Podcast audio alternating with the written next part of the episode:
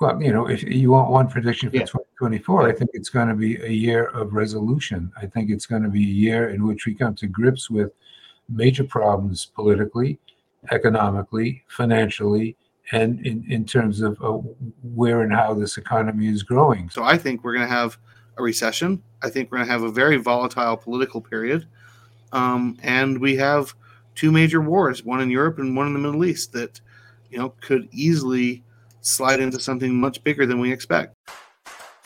Welcome back, everyone, to the Geeks, Geezers, and Googlization Show, the home of Googlization Nation, where we talk with HR and business thought leaders about the crazy shift going on all around us and explore the disruptive convergence of technology, business, and people. Here are your hosts, Ira Wolf and Jason Cochran. Well, welcome back, everyone, to a very special episode of Geeks Geezers and Googlization. I'm Ira Wolf. Thank you for being part of Googlization Nation. And I'm Jason Cochran. If you think this is just another podcast, think again. We're the voice of the most important conversations on the future of work that's confronting business leaders and people today. Our goal is to bring you ways to reimagine tomorrow and explore the ever changing convergence of business, technology, and people. Well, we've got our favorite Wall Street team here with us today from Odeon Capital Conversations. I can't believe we're talking about an economic wrap up for 2023 and an update for 2024 already. But joining us today will be Dick Bove, Mat Van Alstyne, and John Aidan Byrne. They're familiar names on Geeks, Geezers, and Googlization, and we'll be getting started with them shortly. But we've got to ask the question, Jason, where did 2023 go? Uh, and for those who are our loyal listeners, uh, going back uh, 12 months ago, we were talking about the likelihood of a recession, 8% inflation, and rising interest rates. Uh, the war in Ukraine had just started.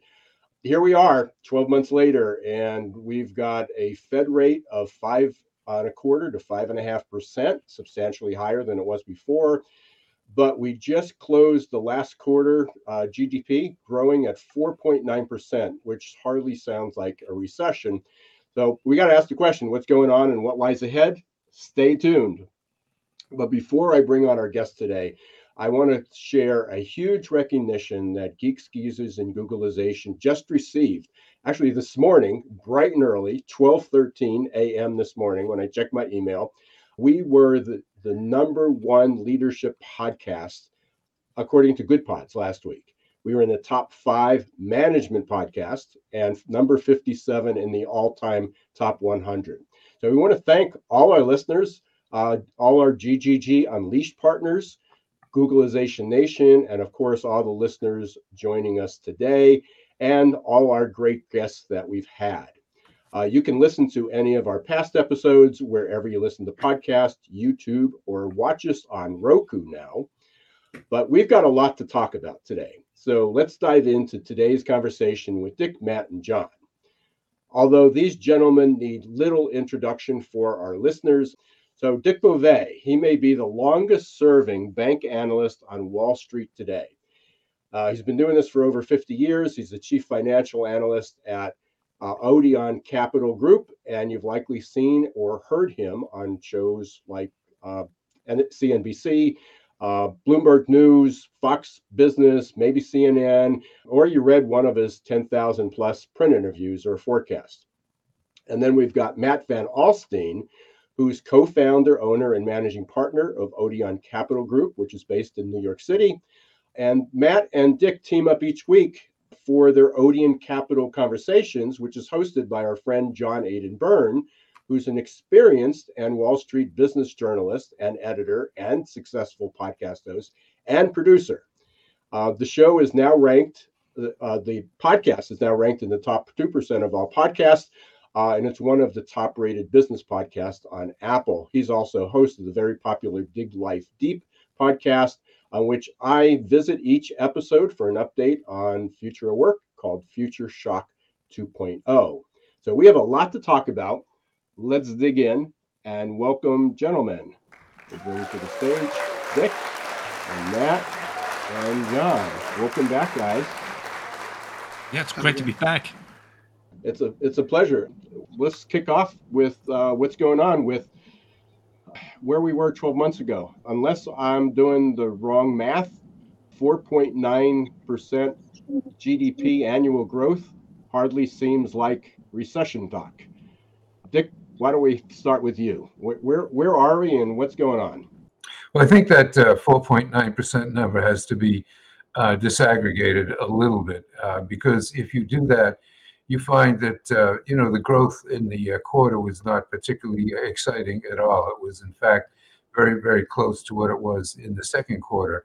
And the reason I say that is because there was this immense increase in inventory building that occurred during the quarter, and that had uh, this impact on, on the number that would uh, cause it to go up to that 4.9% rate. Uh, if you take a look at the Atlanta Fed numbers for the fourth quarter, they're down at 1.2% right now, which is consistent with where I think we were in the third quarter if you take out uh, two things. One, the inventory building and the slight benefit we got in terms of the net exports import balance. So I, I don't think that uh, it was a very strong quarter. I think it was a quarter in line with what we've seen for most of this year. And I think that uh, since we're not going to get, you know, the two benefits that we did get in the third quarter, uh, I think uh, it, it, it's still a very good chance that we could slip into a recession. Matt, what, what's your take? I, I mean, I think I completely agree. I think Dick is right, and you know, the the the tell here is the Atlanta Fed has a tracker called GDP Now, which it's a fun way to go in and just see where they think you know GDP will ultimately end up. And they came into the quarter, and, and they're more of like a concurrent type measurement. So you know they're measuring at the end of October. You know they're getting ready for measuring November. They like they they, they change their, their measurements quite frequently um, near the end of October, they were saying 2.3%. I'm talking about for Q4.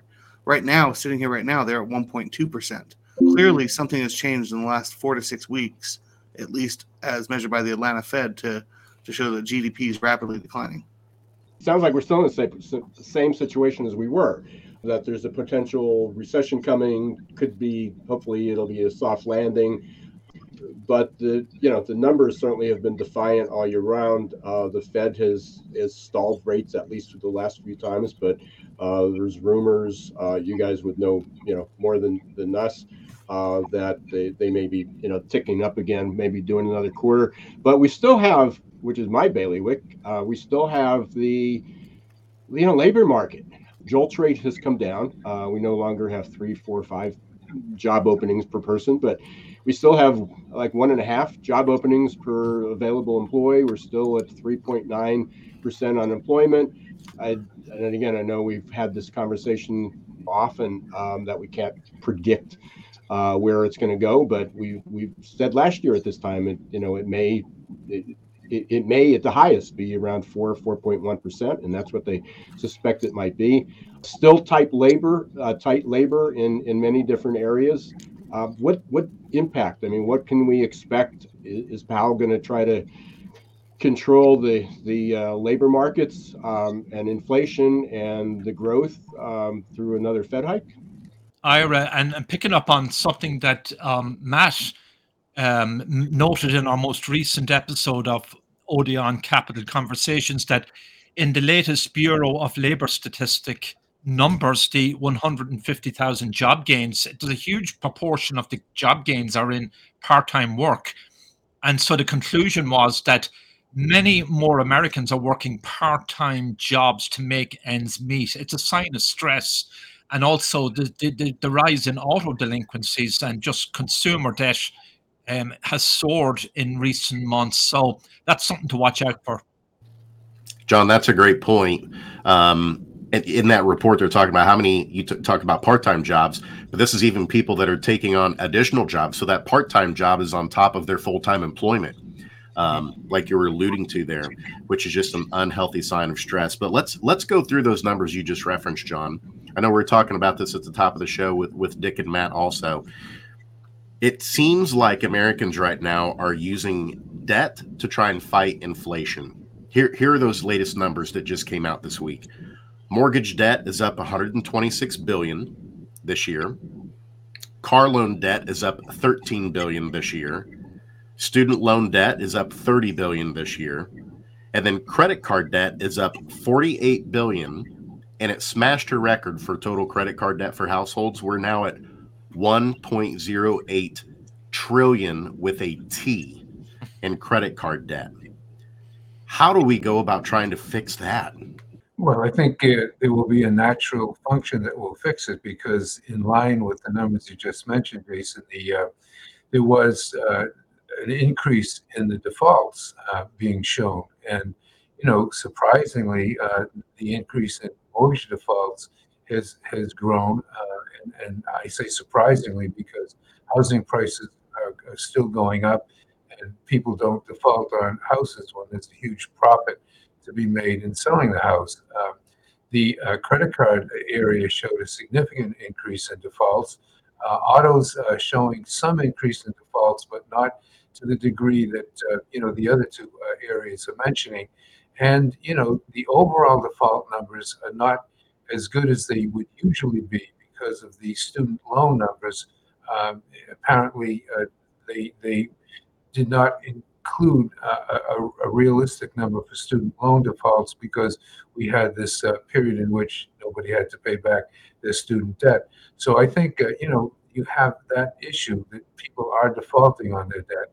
But yeah, I'd like to go back to the labor number because I personally don't understand why those numbers are even published, okay? Because if you take a look at the four numbers that the Department of Labor puts out every uh, every month, you can see a disparity which is just mind blowing.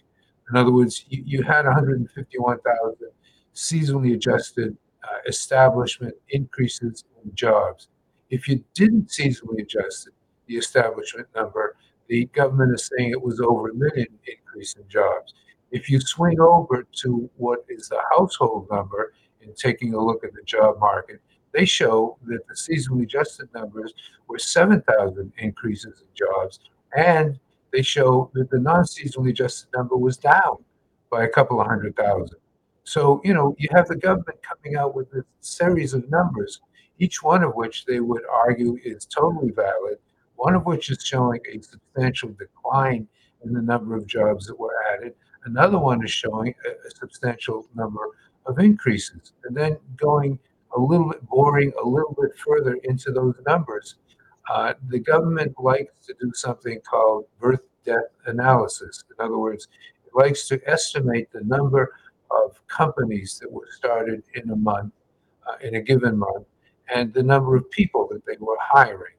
Well, that birth death number is three times bigger than the, uh, almost three times bigger than the um, total jobs uh, number that, that, came out under the establishment seasonally adjusted number, which is what the press usually uses. So I every every month I look at these numbers. I cannot believe that they have the I'm going to call it chutzpah to show you know what you know what the, supposedly the job market is doing when they can come out and tell you on one hand the jobs numbers is down close to 350,000. On the other hand, it could be up close to over a million. How, how can they do that? I don't I don't get it. It's a question I had, and even going back to before when we talk about, um, you know, are we accurately tracking people who are bringing in an income from doing some work? So if you look at, you know, I just read this number the other day that there's probably 30 million people that are are not tracked by the government, but are working gig jobs. You know, whether they're through uh, know digital work uh, but even the lyft and uber drivers. I mean we just we were in texas just a few uh, weeks ago and every uber driver was that was full-time work. I mean they they didn't have another job um, and they say well maybe we'll go back but are they even being tracked but they're bringing in an income? You know that, that's clearly uh, correct but you know you know, the, the household series, you know, is based upon calling up people and saying, "Do you have a job?" Right. The establishment series is based upon calling up companies saying, "Did you hire someone or you didn't hire someone?" Now you would think that those two numbers would come closer together, but they're not. They're, they're diverging at, at a, a wider pace. So I prefer to take a look at the unemployment claims number, also produced by the Labor Department, because the unemployment claims number is based upon you know, a tangible event. Someone has gone to a, an office in some state in the United States and made a claim, uh, you know, for unemployment uh, insurance. Uh, and what those numbers are showing in the last couple of weeks is that there was a slight decline in, the, uh, I'm sorry, a slight increase in the number of people, uh, not, not a big increase, a slight increase, but two weeks in a row of the people seeking unemployment insurance. So my view is that uh, the job market is weakening. Uh, that you know there are a lot of excess laborers uh, in in uh, companies, and I, I, I, my my my feeling is that we will definitely go through four and a quarter percent uh, in terms of unemployment, and and I think it's going to ultimately get at the five five and a quarter percent level before it stops. I, I guess my counter I don't want to say counter argument, just throwing throwing this out to you, Dick. If they're not it if you're going by if you find the unemployment claims uh, more reliable if you have that many gig workers um, they're not they're not they can't file for unemployment right.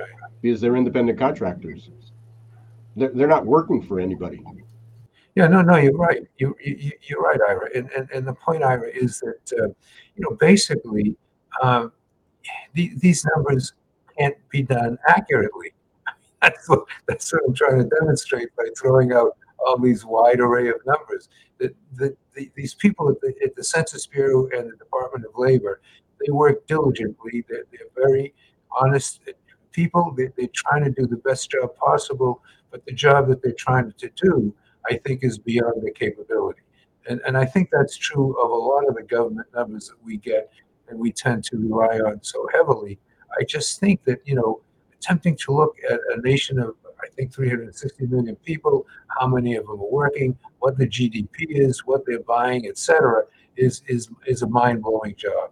Uh, I find it interesting also to disaggregate the numbers and to see where the increase in jobs are occurring. And what, what I find very distressing is that manufacturing jobs are not increasing, they're going down. And uh, you know, my belief is that you've got to have manufacturing or producing of goods to really drive the economy. What is going up is tourism-related jobs, jobs related to healthcare, which go up every month, and government jobs are going up. And I just don't think that if where you're getting this increase in, in, in calculated jobs uh, from the government, you know, uh, the, the healthcare industry, uh, education you know, workers are going up, and you're not getting it from places where goods are being produced, that that is not a very positive sign. And related to that, Dick, also there are numbers currently that are out that bankruptcies are currently up 13% this year. Um, so we're losing, uh, you know, a lot of, of companies that are struggling. How big of a concern is that for you? And then Matt, to you also, how big of a concern is that 13% rise in bankruptcies? Or do you view it more as this is just part of the unfortunate side of the pruning of certain types of uh, work in the economy as it continues to evolve and hopefully get better over time. Well, I, I, I take issue with the word pruning. I mean, this is people's this is people's livelihoods. Like we're everyone who's paying the price right now for the Fed's mismanagement of their balance sheet over the last few years. It's it's it's a tragedy for them on a, on a personal basis losing a business or losing your job is a terrible situation, and it, uh, you know, it, it, makes you almost angry that this this this is the system we're in, where the Fed overprints, and then when to, to compensate for their overprinting, they pull in the reins, raise interest rates, and and and start selling off bonds, and it just seems so backwards. And I also wanted to point out, like Dick and I on our podcast, we've talked a lot about how the BLS and the household surveys and you know these numbers you can't trust them. And I just keep pointing back to whether you can or you can't. You know, that's that's almost not. It's almost academic. The question is, are they applying consistent methods that's capturing the true, you know, momentum of the economy? As long as they're going consistently, when you get a jobs report like this one, which is just, you know, you basically take four numbers and all four of them are pointing to totally different situations. You know, the household survey shows we lost 348,000 jobs. The BLS survey shows we added 150,000, but they're including 400,000 fake ones. And of the 150,000 we added, you know, 50,000 of them are government jobs, which is really just a tax on the rest of the other jobs. So those shouldn't count. and there's another 100,000 part-time jobs. And then you go and look at, you know, how many people report that they're working two full-time jobs or a full-time job and a part-time job or a part-time job when they prefer a full-time job. And you get about 10 million workers are in these you know what what are supposed to be stressful situations when the economy is not going so hot. So you know as much as the numbers aren't you know per se reliable to a degree of accuracy they are telling a story of duress and stress without there throughout the marketplace and one last thing on the on the bankruptcies that that's just a sign of interest rates rising. You know that is purely a sign of not being able to refi your debt or going out and acquiring new debt because banks are being told because of the fed you know rein in your lending whether it's implicit or explicit. You know it's it, it's it's we don't want to lend to risky things. We prefer you buy treasuries and we're not going to lend to companies. And so the you know low the low interest rate easy money world that we've been used to where you know every tom dick and harry could go out and extend and pretend their loan is gone and so businesses that were on the cusp are failing and i think that's indicative of of the economy we're in I know we'll get to it later, Ira, the, the money supply, because Dick has done some unique research into it. But, um, you know, that pumped up and primed the economy. And we saw that in the banking sector where there was surplus excess savings by consumers and they're drawing that down. And, um, you know, consumers um, and savers, the savings rate has dropped. And that excess money in banks is is disappearing, and that's going to have a um, ripple effect on you know consumption in the in the coming months. Um, so, I mean, the signs are pretty clear that nobody. I mean, we've people have called for recession for. you know the longest time but it seems now it's more nearer than than ever before yeah, that's interesting. You brought that up, and and I I, I do want to lead this into uh, the the conversation that um, that Dick has uh, about the money market, and we will pull up some graphs there. But there was an article, I think it was just this week, it could have been last week, I don't know, time just seems to go by, uh, in the Wall Street Journal. And it was about um, that we now have this r- rapidly rising group of mini millionaires so there was a 42% increase in the number of people uh, who how now have a net worth of more than $1 million. And the, the number also has gone up for those that have a net worth of more than $2 million. It was pretty significant. Um, they did say that a lot of that was eaten up, you know, that wealth that people gained was eaten up by inflation. Um, but is is that group the group that's driving the consumption? Um, because there obviously is a lot of money to spend, but then you have the other end of this wage, uh, not at the wage gap, but the, the earnings gap, the wealth gap. You have people that are just living day to day. So there seems to be this 10 or 20% of the population, not the 1%, but the 10 or 20% of the population that has an average net worth of a million to two million to five million dollars. Um, that has money to spend. Um, they're all in their between 45 and 65 years old, uh, which was this fastest growing, growing group. But then you have the rest of this population that is struggling day to day. That's a complicated question, but is it the fact that that the, the surge that we're seeing in the economy and the consumer spending is related to this 10%, 10 to 15 to 20% of the population that has money but we've got this 80% that's really struggling. Are your employees feeling stuck and just showing up for a paycheck? Is your workforce working harder to get back to normal than adapting to the future? It's time to help them break their addiction to certainty and develop a growth mindset.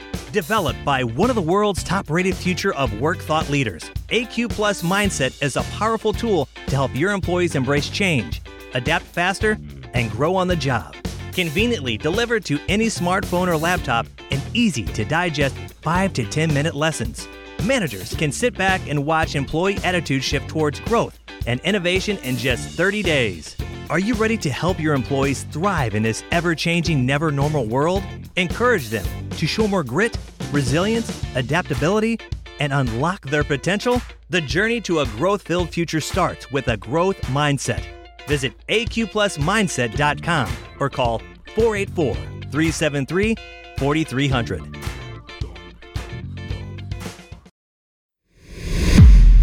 Yeah, that's. I, I want to broaden what you just said uh, because, and I, I want to quote three sources. Uh, one, uh, Bank of America recently put out some data indicating that uh, the the net worth of, uh, of, of sorry, the, the, amount of assets being managed uh, in in the United States has jumped from 25 trillion 10 years ago to 65 trillion today. 40 trillion dollar increase in 10 years 200 years to get to 25 trillion, 10 years to get to 65 trillion.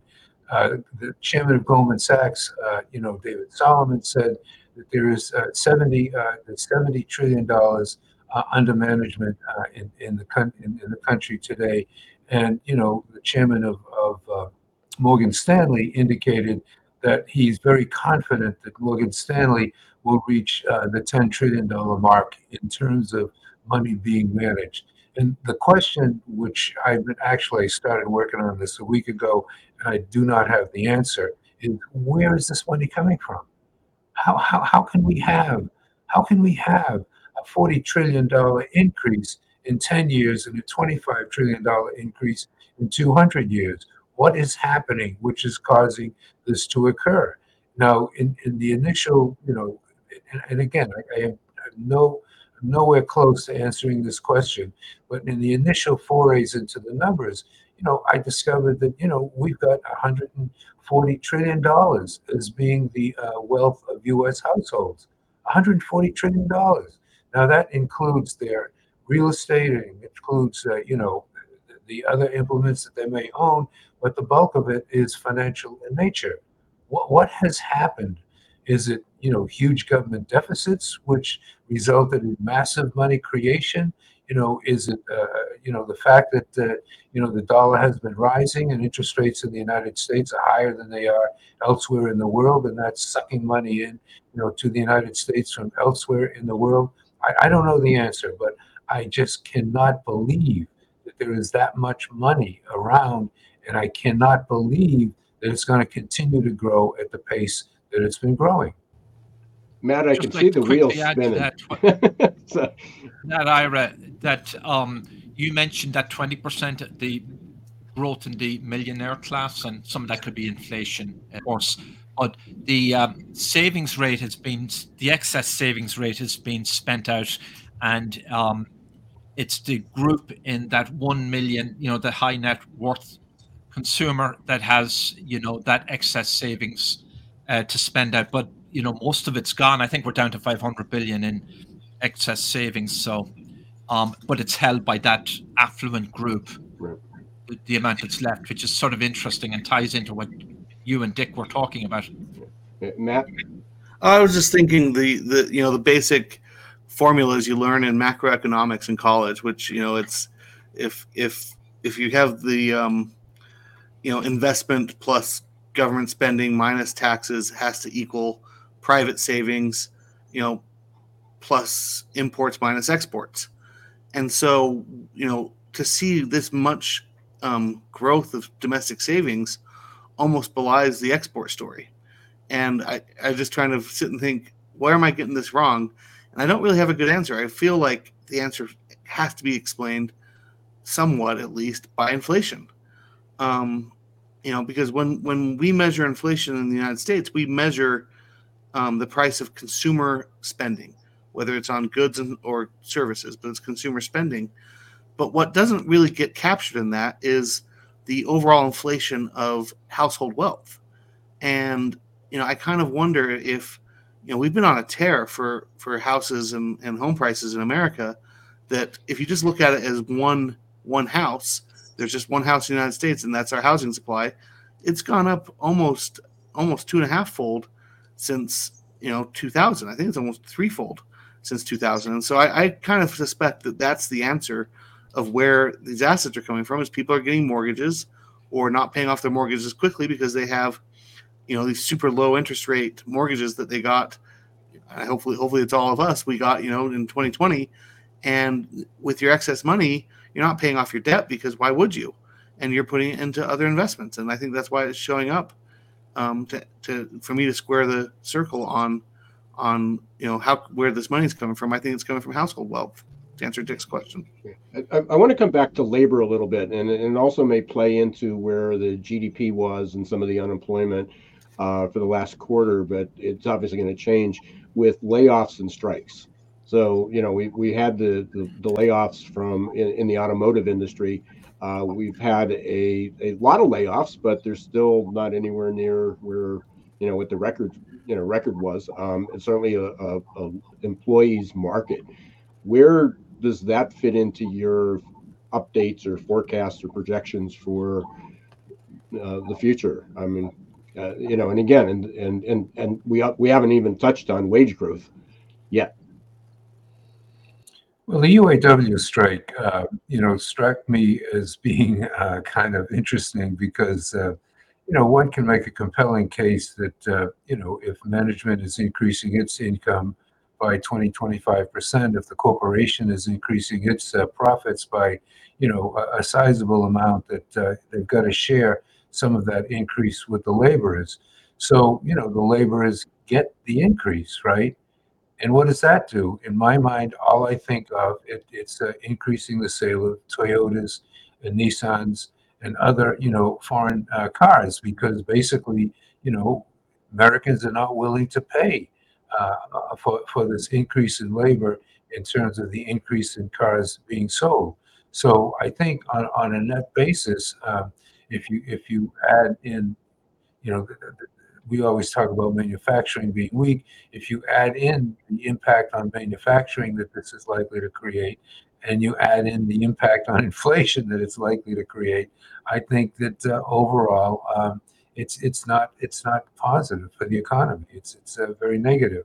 Um, you know the the ISM numbers came out uh, last week. You know the it, I think it's what Institute of Supply Management, uh, which uh, shows corporations are thinking of doing uh, in terms of uh, ordering goods, hiring people, you know, uh, increasing uh, their, their prices, et cetera.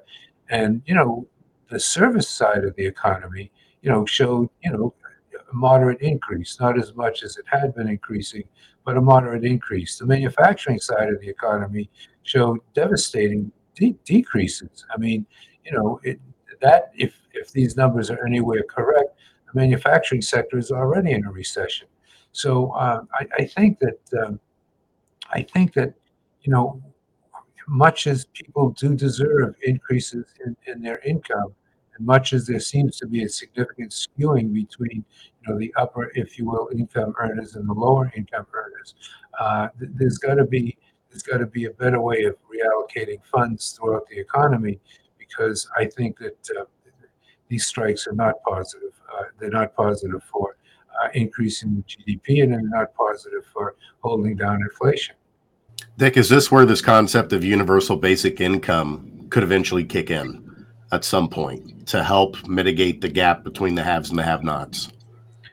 I, I think it has to, right? I mean, it it just you know we're we're seeing this, you know, the Gini index uh, for the United States. The last time I looked was pretty close to the one for Haiti, uh, and and that's that's that's that's really devastating. That's not good at all.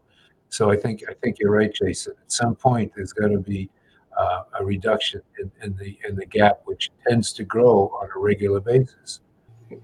Hey Matt, it looked like your eyes were going to pop out of your head when you said that. yes, I just, I, me, me, and Dick agree on so many things, and you know, I, I, I the the, I, the um, you know, the universal basic income as a concept when it's written down on paper sounds a lot like socialism as a concept when it's written down on paper. And it really comes down to implementation. And you know, we we agree obviously the Gini coefficient, you know, comparing us to Haiti is just I feel like that's just kind of like titillating. It gets you excited because Haiti is clearly a poorly run country. And we're not a poorly run country. And and when you're comparing the richest people in Haiti, the poorest people in Haiti, you're talking about people who live Western modern lifestyles with air conditioning and and flush toilets to people in extreme, absolute dire poverty, which is not the case in the United States. The the wealth and the rich and poor gap in the United States, people who generally have flush toilets, air conditioning, cell phones, cable TV, and drive cars. And the question how many, you know, how many cars do you have and how easily can you afford it and where you get your money from? Is it from government handout? So I, I don't feel like throwing words around like, oh, we're, we're just as bad as Haiti, you know, advances the argument so much. And the problem really is in America, when we're talking about a UBI, because of our tax system, you're by and large taxing the highest earners in America to subsidize the lowest earners or people who aren't working in America. And that won't really make a dent in the Gini coefficient because the highest earners in America are a massively disparate group from the wealthiest people in America. And the wealthiest people in America, the, the wealth transcends generation after generation after generation. And, you know, I, I it, you, you saw my face that you always, you'll see my face react to that whenever you hear, hear a presidential debate, you know, when, when, when Al Gore or Barack Obama was talking about, you know, we want to tax the wealthiest 1%. Well, that's, that's a lie. They're never actually talking about taxing the wealthiest 1%. They're talking about taxing the 1% highest wage earners. And those are different people. Because if you're if you're in the wealthiest 1%, by and large your income comes through dividends, through um, collecting on your tax-free muni- munis. You know, I live in the state of Colorado, and one of the richest people in our state is our governor. And for five or six years straight, while he's been governor, he submits his tax returns and he doesn't pay any taxes. How can you be the richest person in the state and not pay any taxes? all he owns is tax-free munis. He has 400 million of them, and he makes you know 15 or 20 million dollars a year, tax-free, and doesn't pay income taxes. And then you compare that to my guess is every single one of us on this podcast makes significantly less than 20 million dollars per year, and we're paying probably roughly between a 40 and 50 percent overall tax rate, depending on your state. And so, you know, I, I we need we need a better system. And you know i always complain on our podcast that what we don't have in america is we don't have leaders and we don't. You know look look at our president. He, he's given one oval office address and it really was to rah rah us in getting involved in two other countries wars. Not really you know a unifier not really talking about the real problems. He's never once talked about social security which is going to go bankrupt in less than eight years. Um, when it goes bankrupt by law social security benefits are going to be cut by 27% same with Medicaid and Medicare. These are actual crises facing our country, and we don't have serious leaders addressing them. There's no one in Congress talking about this. There's no one in the White House talking about this. And if you want to fix the Gini coefficient, we have to change in America our taxation system so that we can actually reduce the wealth gap. And you know, I am the first person to be against wealth taxes. You know, and and you know, it comes it gets suggested that maybe we need to adjust the capital gains tax or the death tax. But if your if your goal is to fix the Gini problem, the Gini coefficient problem, you're not going to solve it with an income tax redistribution program. I, I might just add um, here also that the COVID spending, the largesse that uh, was spent by the government during COVID, and obviously we had a serious emergency, we risked uh, America facing are headed heading into a, a, major depression that fuels right a lot of this um, rising income inequality because a lot of it um, subsidized banks and and wealthier people. Well it, it, just ignoring subsidizing banks. The ppp didn't distinguish between businesses that desperately needed the money and businesses that certainly qualified for the money. And so the average business owner i believe got something like $250000 of of just tax-free cash handed to them, and the average citizen who wasn't a business owner got on average something like two or three thousand yeah. dollars throughout the whole PPP. So yeah, that was a that was a complete handout to the wealthy. Um, it probably saved a lot of jobs though, because the, you if you didn't need the money, you still had to pledge you weren't going to do layoffs. And so if you if you're planning on doing layoffs, because you know don't don't let a crisis go to waste. It's easier to do layoffs when the entire country's shutting down and no one can question you know your decision making or your your your your stability to stay in business. But PPP probably stopped that. So it, I feel very com, com uh, I debate that one because the if the goal was to save jobs, it seemingly worked. If the goal was to get the one percent richer, that also seemingly worked. Yeah, I guess my bigger point was that uh, while the the um, poorer um, people in our country and in the world do need a lift up, and certainly need our compassion and so on. Um, and the government can get involved, but governments historically have been shown to be pretty poor administrator administrators of any capital programs. They've really created major fiascos. So, you know, this universal income concept might sound grandiose and, and wonderful, but I, I don't know how the government could properly get involved in something like that. You know, I, I really agree with the, that, that last statement, and I agree with Matt's statements about, uh, you know, the uh, fact that tax taxation policy is not going to resolve the, the issues uh, at all. Uh, I my, my view uh, has always been, continues to be, that we've got to return uh, turn away from being a consumption economy to a production economy, and that what we really need is not the government to interfere with us you know, in terms of its taxation policies or its other policies, but you know, to stimulate, uh, you know, production, and, and therefore the ISM numbers that I mentioned, you know, are, are, frightening to me because I thought that, you know, we we about a year ago or maybe two years ago made the decision that we wanted to stimulate uh, more manufacturing in the United States, and according to these, uh, you know, to the labor numbers and the ISM numbers, we're not doing it. But to me, the only way you can really adjust the imbalance, uh, you know, in terms of uh, the wealthy and, and, the less wealthy, is to uh, create income. And you create income by creating products and by selling those products. And in my view, you know, that's what has to happen. And you know, I, am fully in agreement with Matt. Also, uh, I can't think of a, a bigger uh, what is it, a ridiculous show uh, in, in, in the world in the American Congress. Uh, you know, it, it just it just blows my mind that we can have this many, I'm going to call them freaks, you know, taking control of different aspects of the government. So I have no faith in government to solve any problems. I have a lot of faith in the fact that uh, if we allowed capitalism to work, you know, and the manufacturing side, it would solve a lot of problems.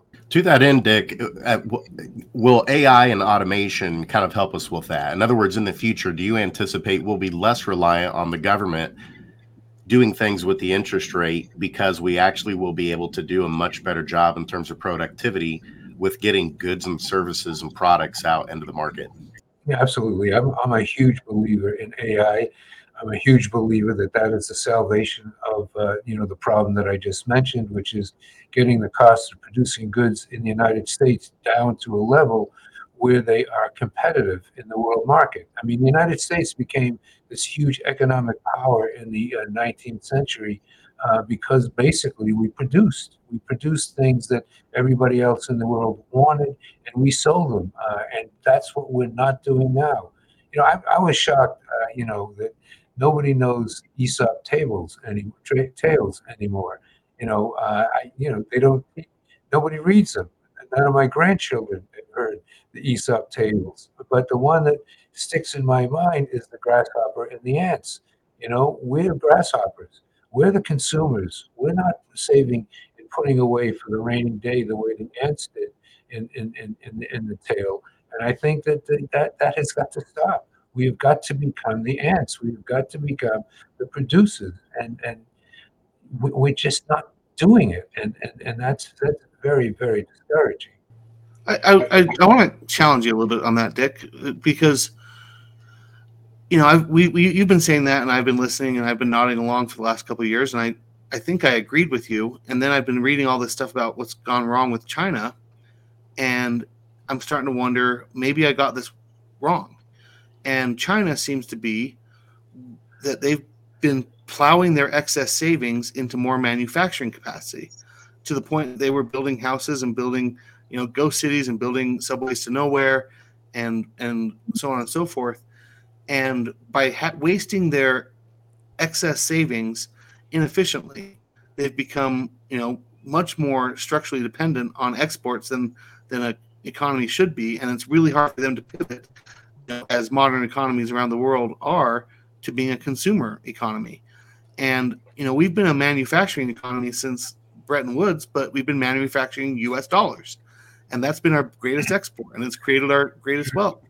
And I kind of sit and think, you know, when when you talk about we should bring manufacturing back, you know, if if Joe Biden or Trump or whoever you pick as your president decides, I'm going to you know focus my entire presidency on bringing manufacturing to the United States, the, the, you you would run into real structural problems because you have to make it so it's cost effective to do it, and we have high cost labor, um, and there's low cost labor just across the border to our south. There's low cost labor all over Southeast Asia, and so what company is going to move here if they don't have to and without some sort of like massive subsidy that we saw in the silicon chip industry where basically the government is paying for these plants to be built, paying for the manufacturing to be built because they know there's no way you're going to get it built here unless we make it a sunk cost for the taxpayer.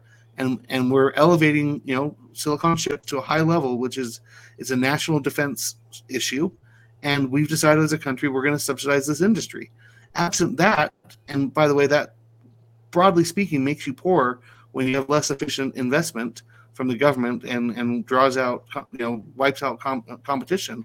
I just wonder how you're going to achieve that actually lowering the standard of living because it seems that free trade has actually been the biggest benefit, you know, the biggest momentum behind uh, the rising standard of living in the United States over the last few decades. I think an argument. I think an argument could be made that, that China's problem was not that uh, it generated this huge uh, set of surpluses from manufacturing, but the way they allocated the uh, funds that were created. I mean, in building um, these cities of uh, supposedly uh, were supposed to get to the point that they were able to handle a million people, uh, and they built, I think, uh, some some forty of them, and nobody is living in them. I think that was a bad allocation of funds. Uh, you know, they, they, they put the money into real estate. Why didn't they figure out a way to put the money into the hands of the the workers? And the answer there is clear because if the workers got significant increases in pay, uh, the way they did in Japan, then China would not have its you know manufacturing edge around the world. So I mean, all this stuff is really complicated, but I really do. I'm, I think I'm in Jason's camp when he says AI is is uh, one of the major ways to solve the problem. We've got to come up with technological answers which allow us to create products, as I say, which are low cost and, and very useful uh, and can be sold to the world. Uh, and I think it can be done. I, I don't think that uh, we need the government to do it for us. I think it can be done. And it should be noted also, uh, Dick, that um, even though the numbers show manufacturing is slumping at the moment, and it's in um, in, in a bad way, but um, you know, there have been subsidies, and say what you will, for um, to help in the um, chip sector. You know, you had the Inflation Reduction Act and the CHIPS Act, and so there is evidence of a lot of um, manufacturing, fresh manufacturing opening up in various regions in the country. Um, and so maybe at some point that'll be reflected in the numbers. And I mean, with and, and they're promising like real substantial headcount and, and employment. Well, you know, I think that uh, I think that uh, you, you're correct. Um, but it's kind of when I take a look at this chip situation, uh, you know, the, the uh, point is that basically um, the, the, there's been massive delays in, in getting these uh, plants underway. There's been, you know, all sorts of, uh, you know, local regulations and requirements which are which are setting back getting uh, getting something done there, and therefore, um, you know, the government could help there by getting rid of a lot of this, uh, a lot of these uh, issues and these problems, which uh, unfortunately uh, it, it's not doing. But I mean, again, um, I, I, do think that you know if if we put all of our, uh, if you will, knowledge and, and capabilities focused on you know, how can we produce these products? I won't repeat what I said six times already. It, it will be, it will work. And I do think it will be done because it must be done. So we're, we're about 50 minutes into this. We just have a few minutes left, and we haven't talked about a, a, a few really, um, I won't say hot topics, but um, you know, certainly uh, table topics. One is Gaza and Ukraine. What impact? I mean, I, I know you guys can't forecast what's going to happen with that, but it's obviously a, a, huge issue. Is it what impact might it have on our, uh, you know, on 2024? Well, I, I, have done a lot of reading on, on Russian history, um, going back to when I was in college.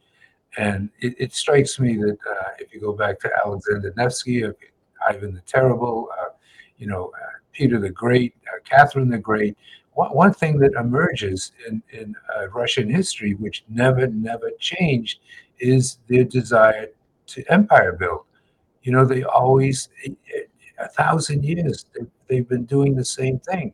And if you go up to Stalin and the Soviet Union, they did create an empire, every big as uh, you know the Roman Empire, and every bit as possible. When when the Soviet Union was broken up, there were 20, 23 countries created from the breakup of the Soviet Union, and Russia is still, you know, got this, you know, biggest country in landmass in the world. So, so the net effect is, I think that, you know, this is this is another push on the part of uh, another oligarch or or czar or whatever you want to call him, emperor, you know, to you know rebuild the Russian Empire, and and I think that. Uh, it has to be stopped. I mean, at least from my perspective, because I don't think there's any will to not do it. And if you read the stuff that, that is being written today, uh, it would appear that, that an oligarchy was set up in St. Petersburg, uh, you know, at the time of the uh, destruction of the Soviet Union, and that, that this group of people, you know, gained control of the Russian government and gain control of the major industries in in Russia, and that you know basically they they want to expand their their control. If they get Ukraine or Poland or the you know the Baltic states, which they believe, I mean Peter the Great conquered them, and he, they believe that they are, they are truly Russian, uh, you know, company countries. Uh, then these oligarchs will increase their wealth. I don't know why they have to, since they're billionaires, multi-billionaires, but they will increase their wealth enormously, and the and and the, the Russian Empire building, which, as I say, go back a thousand years and find any evidence in the history of Russia which says that these guys are not empire builders. And, and, but it will it will it will continue, and, and I I personally believe it's got to be stopped. Uh, my my little joke is I thought I think who would have predicted that Hamas will stop the war in Ukraine? But I think that's the outcome of this. Is I think America, you know, is looking around the world and they're like, who are our allies versus who are our conveniences? Um, I, I disagree with Dick. I feel like the Ukraine war clearly has been a stalemate um, from a particular point in early early in the war. You know, you basically have borders that don't really shift more than a few miles, a few hundred yards every now and then, and those borders are plumb full with landmines. And you know, this is kind of how World War II or World War One had to end, which is you're not going to really shift the land battle. You're running out of money. You're running out of men. You're running out of soldiers, and you're going to have to have a peace deal. But go to your your main thrust of your question, which is how does this affect the markets? I don't think the markets care at all, except for does this turn into World War III? If you get into a war with Iran and the Hormuz Strait is closed and oil prices go through the roof, then you know that's going to really clearly impact the markets. If there's a breakthrough on Russia's, you know, Western Front or whatever you want to call it from the Donbass, and they, you know, start looking like they're heading toward Kiev and heading into Poland or Romania, then you've got World War III on your hands, and clearly the markets will react. But if this stays as a war in Ukraine, and you know, Israel versus Hamas in, in Gaza Strip, it's not going to have you know any any material impact on on the on the global economy, in my opinion. Yeah, I'm going to throw. Let me throw this to, to you, Matt, because I think we had this conversation before in a prior one about uh, real estate. So uh, WeWork, you know, crashes and burns for the second time. Yeah. Um, they, you know, the, the obvious the, the cost of these pro- or, or the value of these properties is is tanking. You know, there's more and more companies that are cutting back on on their space and and looking at conversions is it just going to be news and it makes good headlines, or is it is uh, the commercial real estate market a problem? I suspect that there are some banks out there, and I suspect there's some private funds out there that it's going to be a problem for. But I don't suspect that it's going to be a problem, you know, like 2008, where it, it, this is the leading cause of the economy coming to a screeching halt. I think that's going to be something else. I think that's going to be your traditional, you know, unemployment rises because people stop spending because they're out of money, and then businesses start doing layoffs. So then the consumer has less money, and then the Fed has to cut and start doing QE. I think it's going to be a much more traditional recession. Um, in terms of, you know, the office buildings, like everyone, it's not it's not like jingle mail when you're mailing in your house key because you can't afford the mortgage on your fourth house that you got with a liar loan, and that's your easiest option. This is this is these are commercial real estate buildings by and large. Um, they have tenants who are by and large probably wanting to keep their space or paying on time. And when it comes time to renewing, you look around the city or look around your neighborhood and you're like, oh, for the same price, I can get a nicer spot. And eventually that building that gets vacant, you know, will have a clearing price. Maybe maybe it gets converted, maybe it gets torn down, maybe it stays empty for a while. But this is this is on a rolling basis. There's no moment in the time where everyone who's a commercial real estate tenant mails in their keys because they can't afford it because there's no more buyers because these leases are unrolling. And so i feel like it i feel like it's going to be a much soft like more of a speed bump type problem. It'll be in the news. Certain banks will fail if they you know overextend into a particular building or a particular region. But by and large i think i feel like the risk is really spread out amongst the entire financial system and it won't be the the headline news that um, you know everyone's kind of predicting. I, I, know we're, we're coming up pretty close to our, our timeline here, and but I, have got a, a really important question for for John, and we couldn't have an economic update conversation without talking about crypto. So, uh, John, or, or or or basically some uh, pyramid collapses. So, John, I, have got a, a, a cover here if I can find it but you did a you had a conversation with Bernie Madoff years ago and his and his oh son. wow. Um, and so what what comparisons have you seen between this and Sam Bankman-Fried?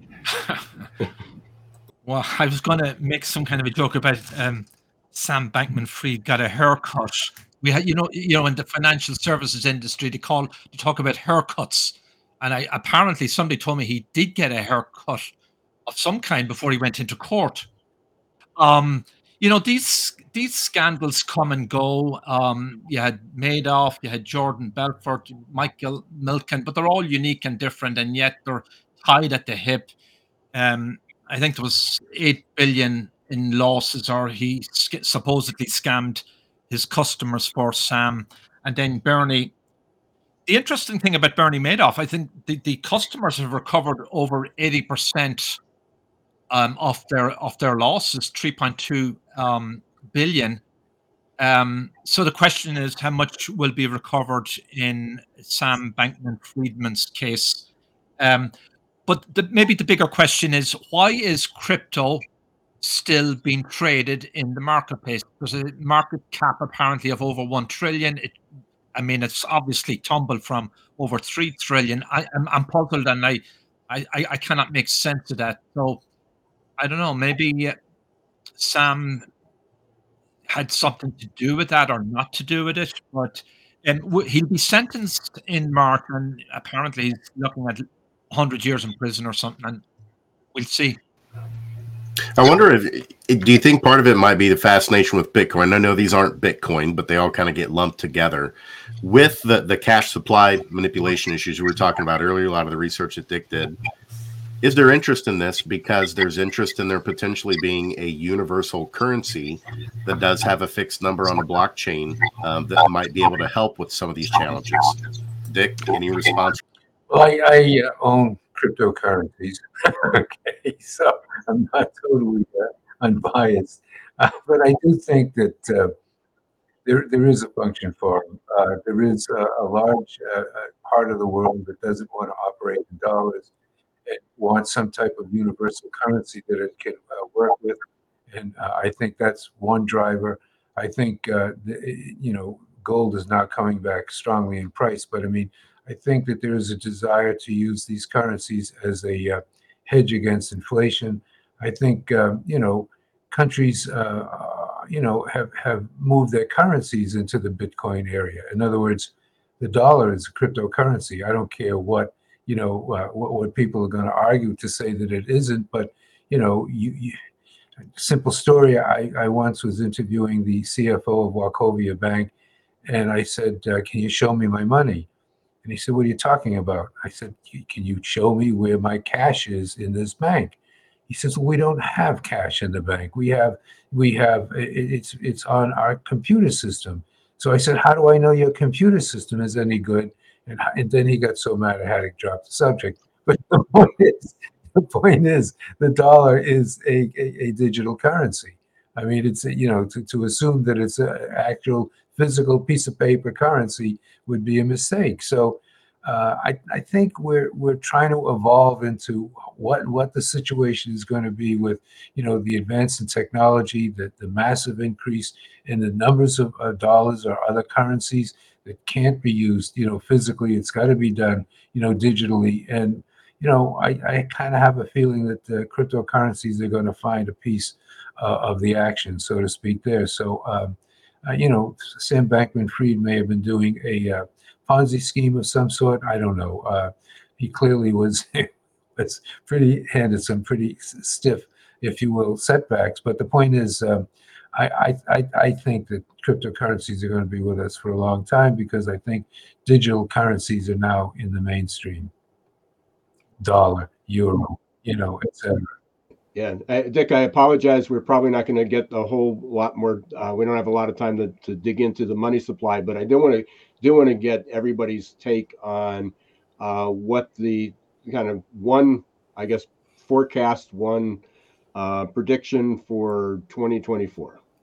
Well, you know, if you want one prediction for yeah. 2024, I think it's going to be a year of resolution. I think it's going to be a year in which we come to grips with major problems politically, economically, financially, and in, in terms of uh, where and how this economy is growing. So I think it's going to be a very exciting year in the sense that it's going to be a year in which uh, we, we are going to resolve a lot of the problems that we're dealing with right now, that we're going to set ourselves on the path of a sustainable, uh, you know, resolutions. And I, and I mean, you know, economically as well as politically and financially.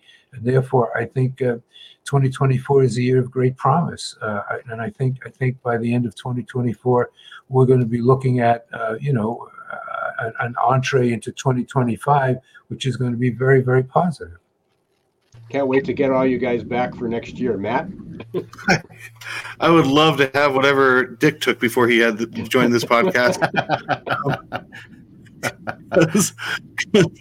what what I see in 2024 is I see two despised presidential candidates um, leading their tickets and seemingly inevitable. You you have both both parties not liking their candidate for various reasons, and the war in, in Gaza has really you know showed a, a split in the Democrat Party, which is much more pro-Palestinian than I think any party has been, you know, since Israel was was founded. But they you know the Palestinians are not uh, you know the automatic losers if you go and poll Democrats. They're they're they have a lot of people that are sympathetic, and you have a convention in Chicago where you have an unpopular president fighting an unpopular war. You know that happened before in 1968, and if we can get through 2024 without a recession, it'll be the first time ever that the yield curve has inverted, and you haven't had a recession within 12 to 24 months. So that would be you know precedent setting.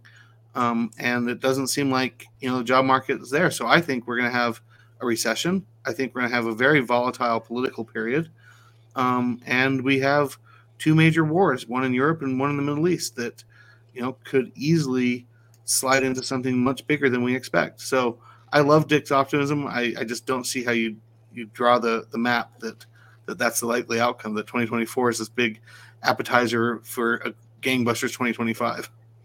John, it looks like you're the tiebreaker.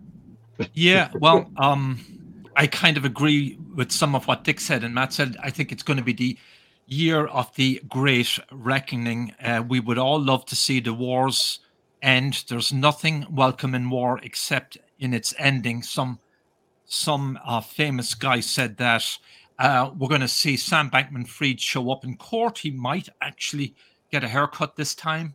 I think we're going to see increased polarization in America.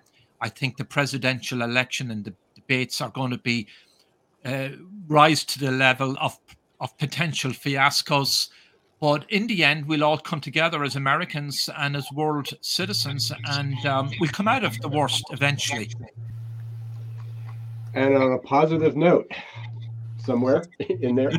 So I appreciate it. Uh, this has been incredible, guys. Uh, this was a great conversation. Again, apologize, Dick. We didn't dig into your your money supply graph, but you can get much more of that on Odeon Capital Conversations. Um, as I know they talk about that all the time. I highly urge you to go up. You can get it on Apple, Spotify, all the, all your popular podcasts. Uh, and uh, one of we won't see you again until the beginning of the year, but can't wait to get you back in the beginning of the year. Uh, continue this conversation. We'll see if we're still headed toward a recession, where the wars are, what the politics looks like, uh, where if Sam, Sam Bankman-Fried got his haircut, um, all, all the pressing things. Um, but uh, have a happy holiday, a good new year, and we'll see you in the beginning of the year for our next update. Very good. Happy holiday. Happy holiday. And we want to thank everybody, Googlization Nation, uh, all the listeners. Thank you for um, you know being part of our community, for listening to Geeks, Geezers, and Googlization. Thanks to Dick, Mat, and John for being such great guests and um, good friends of the show. So until next time, don't let the shift hit your plans. Thanks for listening to Geeks, Geezers, and Googlization. This show was produced and edited by Hilton Productions.